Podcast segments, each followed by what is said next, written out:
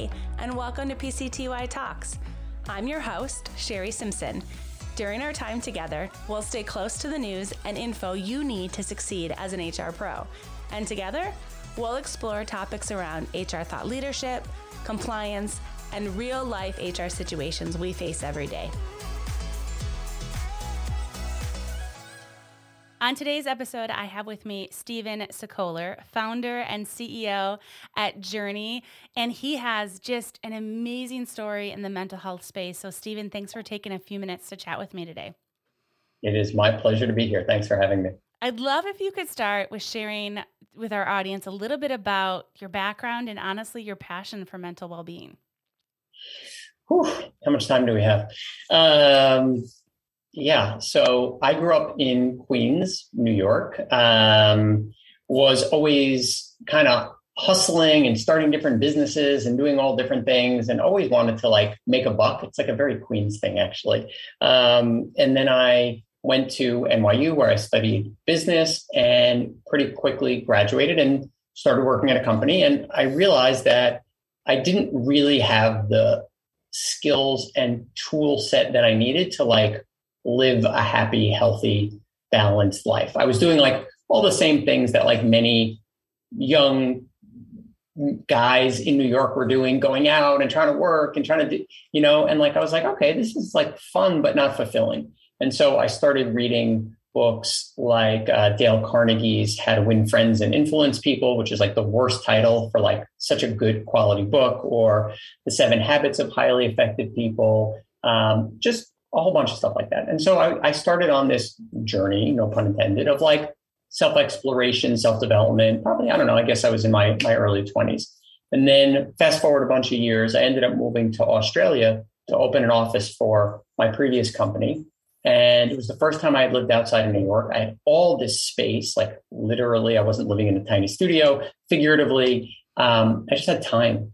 And I ended up getting into, well, really exploring a whole bunch of things, traveling throughout Asia. And I found this book, or this book found me, this book on Buddhism. And it really spoke to me. And I started, it was just very practical. Like, it was just very like, this is a good way to live life, right? Not like religious belief, like none of that, just like, this is a good way to live life. And I was like, oh, okay, there's some good stuff here. I started meditating, and that really transformed my life. And to like put it into perspective for for people, because like to transform your life is like I don't know, it's tied to like a blender or like a new, you know, desk chair. Like I was heavy for most of my, uh, I, I used to say most of my life, but I guess that's not true. So up to the time I was 22, I was very heavy. So I lost 85 pounds. Um, I'm now 43. So I guess technically almost half my life I have not been heavy. Um, the transformation was bigger from once I started meditating as opposed to before than it was from losing 85 pounds to before. So it was a significant shift in the way I moved through the world. And yeah, from there I just said, okay, this is this is great stuff. I went deeper into a whole bunch more things besides meditation.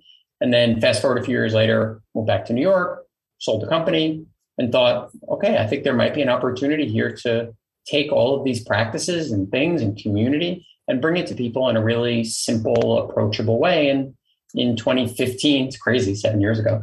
Um, Journey was born. What an amazing story. And I'm so jelly. Australia is on my bucket list of places to go. So um, maybe offline, I'll pick your brain about that because it just sounds fascinating. Um, you know, as I as I think about you know the world right now and the work that you've done with Journey, you know, your company focuses on you know, really creating the world's largest, most supportive, inclusive well being community. And what I really loved about that, and I'd, I'd love for you to share more about it, is how did you land on, you know, community being the key when it comes to mental well being? Great question. Really excellent question. So, a, a couple ways, really. So, I had mentioned the the dieting thing, like how I how I lost all the weight, right? Um, or, or I, I, mentioned that I that I lost the weight, but I didn't say how. So people would always say "Wow, that's amazing! How did you lose 85 pounds?" Meaning, like, what did you eat? Like, was it cabbage soup or something all the time? And it had nothing to do with what I was eating. It was the fact that I had support and accountability and a community that kept me coming back long enough for it to work. Because for anyone who's tried to lose weight, you know, you try, you have a good week, then it you go off it, and then you never go back to it. And it's like that with all these habits, right? Going to the gym or quitting smoking, things like that. It's the same with meditation. So when we started Journey, Journey was actually Journey Meditation, right? We've since dropped the meditation and expanded to add cognitive behavioral therapy and positive psychology and neuroscience. But at the time, I was very focused on that. And when I looked at what was out there, at least digitally, right, you had products like Calm and Headspace, which are great. But when you talk to people, they say, and I'm curious about if you've ever used them, people say, oh, I tried Calm or I tried Headspace or I tried fill in the blank, right? And that's because behavior change and habit formation is really hard to do on your own, right? And then when I looked at meditation, for thousands of years, it was practiced in communities.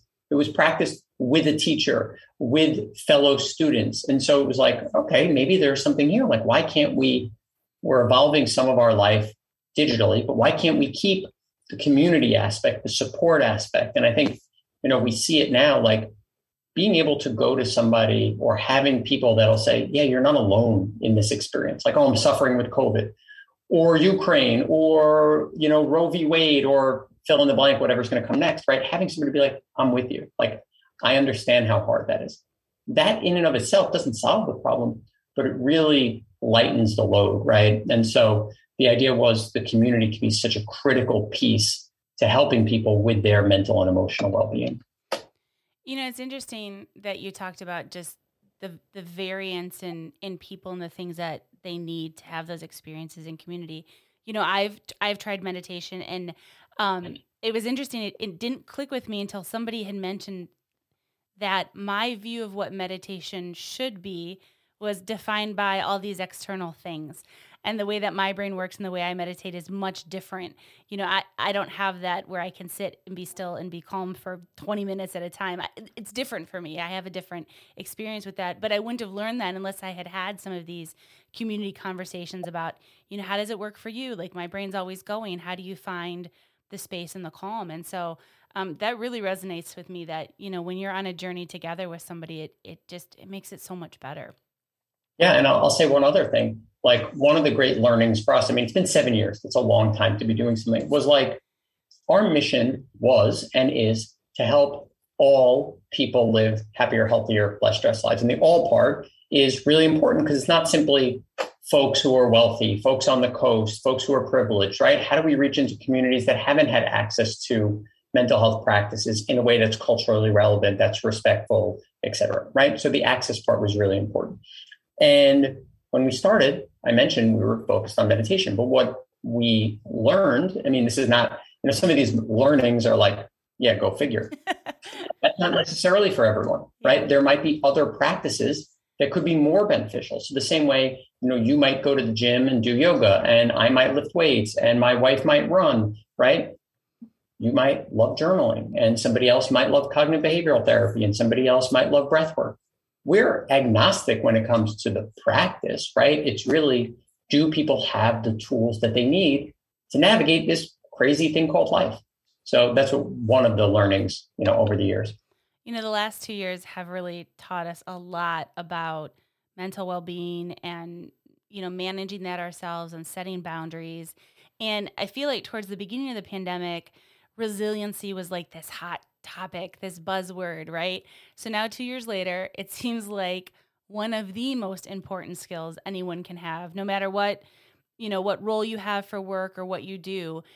You know, how how do you go about building resiliency now amid everything we've experienced? Because I think at the beginning of the pandemic, it was like, oh yeah, resiliency's A, B, and C. I think it's something way different now. And so, you know, what's your advice in that space? It's really hard. And by that, I mean like, it's very easy for somebody to say, Hey, you should do this. Right. And it's like, okay, that's great. But like, I have three kids, I'm working two jobs. I have like, right. And so I think if there's small things that one can incorporate into their life, like it might be, Hey, I don't have 10 minutes to do a morning meditation. Okay. Do you have five minutes to write down, you know, to do some journaling, right? Just to get what what's out of your head onto paper. No? Okay. Do you have two minutes to take a few breaths? Do you have 60 seconds to think of three things you're grateful for? Do you have a minute to just check in, right? What's going on, right? Can you incorporate that? Can you find community? Can you find, you know, therapists are really hard to find nowadays because there's such a huge need, right? Like the demand is so high and the supply is so low, especially if you're a person of color or a member of the LGBTQ plus community, or, you know, it's really hard to find a therapist. So are there tools and support that are available to you, whether that's through your company or on your own or any community organization? Um, but I think it's the thing for me is can I do something small on a day to day basis? So similar to exercise, right? Not let me wait until Sunday and then do this one big workout. What can I do every day consistently, even if it's small, just to keep keep the movement, right? And you do that long enough and you end up getting to a place of, of good health, right? And now depending depends on the starting point, right? Like similar with with mental health, like there are people that need more help than that, right? But if we're talking about the, the vast majority of people, right, just doing something consistent can make a huge difference in terms of feeling really good, feeling centered and grounded on a day to day basis.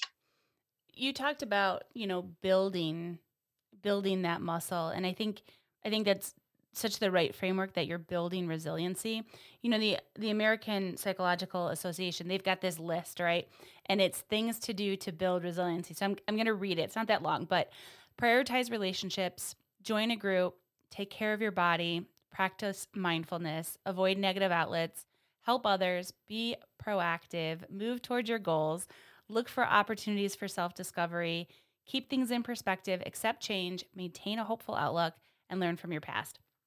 So as I was reading this list um, from the APA, I was like, okay, it doesn't seem like a long list, but all those things can seem really overwhelming if you try to tackle all of them at once, or maybe even four or five of them at once.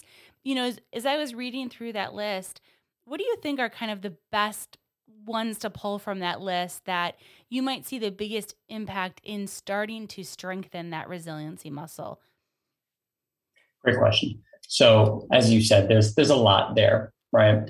Um, I think the right answer depends on the person, right? Like if if this was if we were just giving this list to people, I would bet that people would resonate with different things, right? Some people would say, oh, for me, taking care of my body is really important. For other people, they might say, you know, being helpful of others, my church group or where I volunteer. Somebody might say, you know, moving towards my goals, right? I'm really career oriented. Or somebody else might say, prioritizing relationships, right? I take care of my my child or my older parent, right? So I think it's very person dependent. For me, um, I have this thing that I wrote probably back like probably 15, 20 years ago at this point called My Recipe for an Amazing Life. It's such a goofy name. And every time I like tell someone, I'm like, I should probably just think of a different name, but that's, a, that's what I called it. And so that's why I still call it. And it has things to do and things to remember.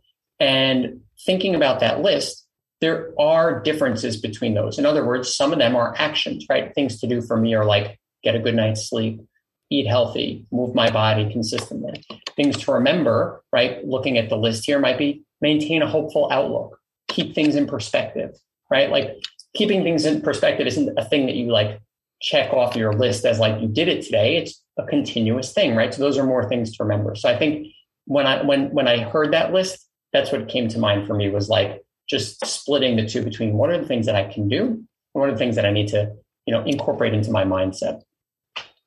What are your thoughts overall on um, how employers should be thinking about taking on mental wellness for their organizations?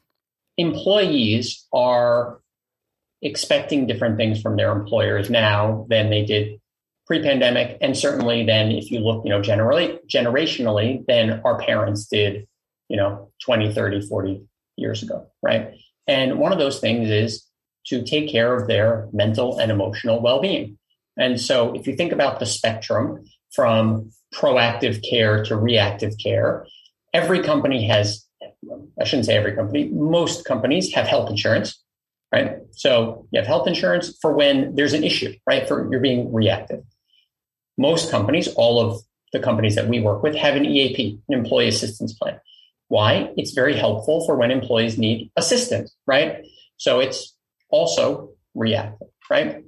What we as Journey do is we are a proactive tool. So we are a preventative mental health program. So not waiting until someone has an issue and needs to use the EAP or has a really more significant issue and needs prescriptions and things like that and needs to use the medical plan, right? What are we doing on a day to day basis to keep our employees mentally and emotionally fit?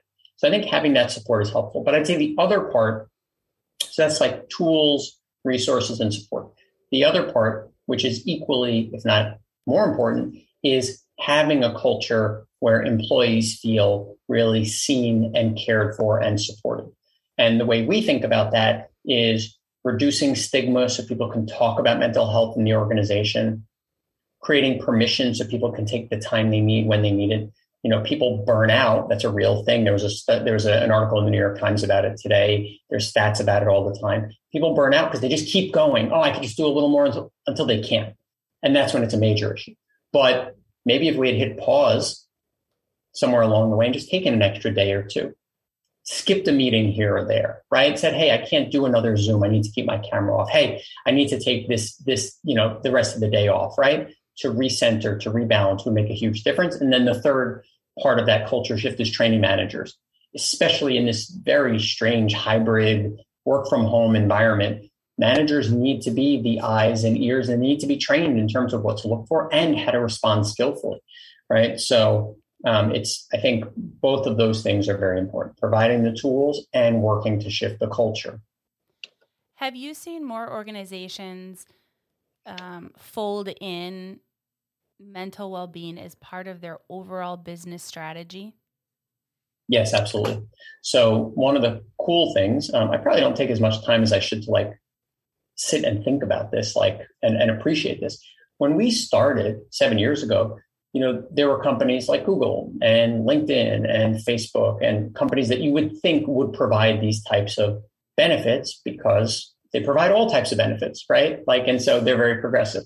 Now, the companies that we work with are established companies. I mean, we still work with, of course, lots of tech companies, but we get calls from you know manufacturing companies, industrial companies, companies that are um, not the typical company you would expect to be offering proactive mental health support. And the reason they're doing it is it just makes sense from a dollars and cents standpoint. Let's forget the like, we want to help people. Just put it aside for a second right? Let's just look at how much does burnout cost? How much does turnover cost? Healthcare costs, right? Like healthcare is really expensive when people use it for mental health, right? So again, putting aside the like, hey, we want to help people. This is a good thing to do just, you know, from a humanitarian standpoint, it makes business sense. And it's very easy to make that case to say, hey, we're going to help. Like we had a clinical study with Humana that showed that participants in the Journey program missed 51% less work in the month following the program versus the month prior, right? Absenteeism was way down, right? Like that actually saves you a lot of money. And so companies, they know this, right? They're realizing this. And so now you're seeing companies where from the board level to the CEO, they're saying this is a priority and it's incorporated into our business strategy. I think we're going to see this more and more, um, not only mental health and well being, but also things like, you know, big corporate social responsibility initiatives. I think, like you mentioned before, they, they used to be kind of in these more modern organizations, and now they're becoming table stakes a lot of times with things that it's just the right thing to do and it makes business sense. So, why are we not doing it? You know, as we wrap up our discussion, what is something that you're excited about in this space? As there is this more intense focus on providing just really strong well-being resources for employees. What i'm really excited about is this becoming table stakes. Like not back when i started the company right seven years ago this was like novel and interesting right? And so like i'd go to a party with my friends who worked in finance or law and like it was interesting to talk about oh mental health meditation like I want it to be not interesting. Like that's just the standard thing that if somebody said, "Oh, I sell insurance," you're like, "Okay, good for you," right? Like it's not like, "Oh, wow, tell me more," right? Oh, we have this. You know, every company has is a standard offering that companies have the same way they have health insurance, right? The same way. And when you think about other benefits, things like family leave, right? The definition of that is changing to include, you know, men, to include loss, to include other things, right? Like it just makes sense, right? And so here, same thing. How can we make it so this is a standard, essential benefit that every employee is expecting? It's not even a question, and every employer is providing. And I think Gen Z is definitely going to push us there for sure because they they definitely expect it, and rightfully so. Um, if somebody wants to learn more about you and Journey, how do they get in touch with you? Sure. Uh, website is journey.live, so J O U R N E Y dot L I V E. Uh, my email is Stephen, S T E P H E N, at journey.live. I'm sure we have an Instagram and a LinkedIn that our marketing VP, Lindsay, is going to kill me for not mentioning, but maybe we can put it in like some kind of show notes or something. But yeah, you can you can find us in a bunch of places there. And I'll make sure to include that on the show notes. So if you're looking for that stuff and you're listening, that's where you can find it. Stephen, thanks so much for a few minutes of your time today. This was a lot of fun. Thanks, Sherry. This podcast is brought to you by Paylocity, a leading HCM provider that frees you from the tasks of today so you can focus more on the promise of tomorrow. If you'd like to submit a topic or appear as a guest on a future episode, email us at pctytalks at paylocity.com.